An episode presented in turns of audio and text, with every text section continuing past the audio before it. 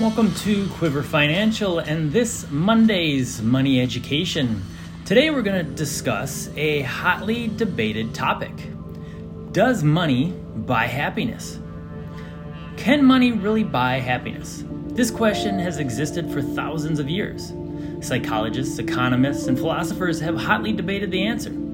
Even we laymen consider the question often. If only we had more money, we could tell we tell ourselves we could achieve our goals and finally relax. Well, many argue that money can't buy happiness. Other others believe that money can buy happiness to some extent. Unhappy with mere debates. Many experts have set out to conduct studies that can settle the argument once and for all. What did they find in those studies, you ask? Today, we're going to look at the relationship between money and happiness, what the studies say on that topic, and what we can learn from them. Answer Money doesn't buy happiness.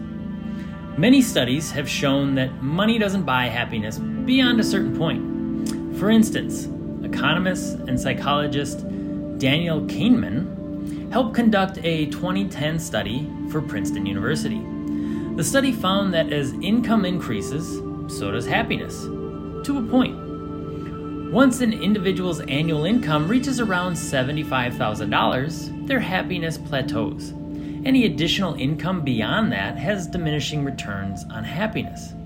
Kahneman noted that while people with higher incomes reported greater life satisfaction, they did not necessarily report greater happiness on a day to day basis. This creates an important distinction. While money could help someone create a satisfactory living situation, accruing wealth might not help them feel any happier. Answer Money can buy happiness. On the other hand, several studies suggested that money can buy happiness. Matthew Killingsworth, a happiness researcher at the University of Pennsylvania, conducted a study contradicting the idea of a happiness plateau. His research found that life satisfaction increases as individuals earn more money, with no plateau at $75,000. But do these two contradictory studies cancel each other out?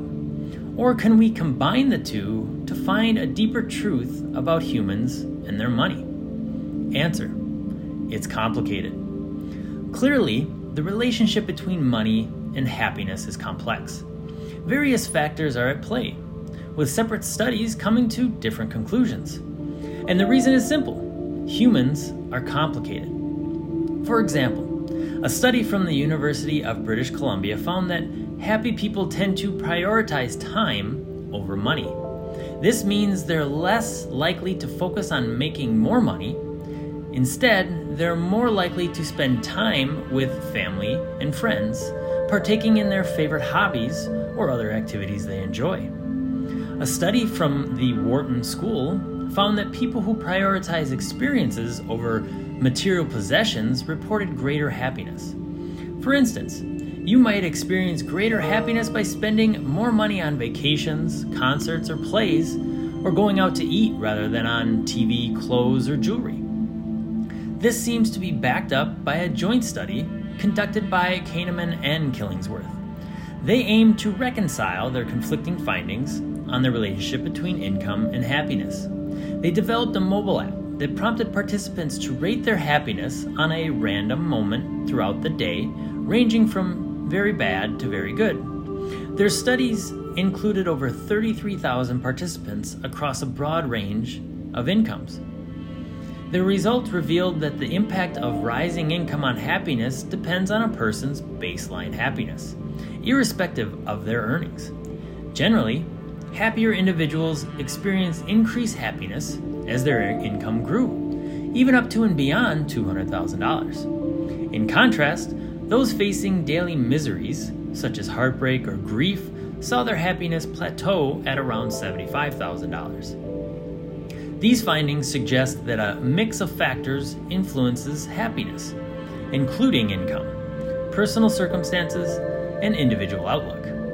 For those struggling with unresolved miseries, money can only alleviate stress up to a point. Once basic needs are met, further income does not increase happiness. On the other hand, For naturally happier individuals, a higher income can continue to boost happiness by providing more opportunities to engage in activities they enjoy. In simple terms, the more a person prioritizes their own happiness, the more likely they are to use an increased income on things that make them happy. What does this mean? Well, money can buy happiness. It can only do so up to a point. It's our responsibility as individuals to find the people, things, and activities that make us happy. We also must make an effort to include those things in our lives. Building strong relationships, pursuing personal passions, and spending money on experiences that foster happiness may be more important for achieving a fulfilling and happy life. Despite the limits income has on our happiness, it can contribute to greater happiness when used wisely and intentionally. So the question might not be, can money make me happy? Instead, it seems to be, if money weren't an issue, how would I like to spend my time? Thank you for tuning in to Quiver Financial Money Education, and we'll see you again next week.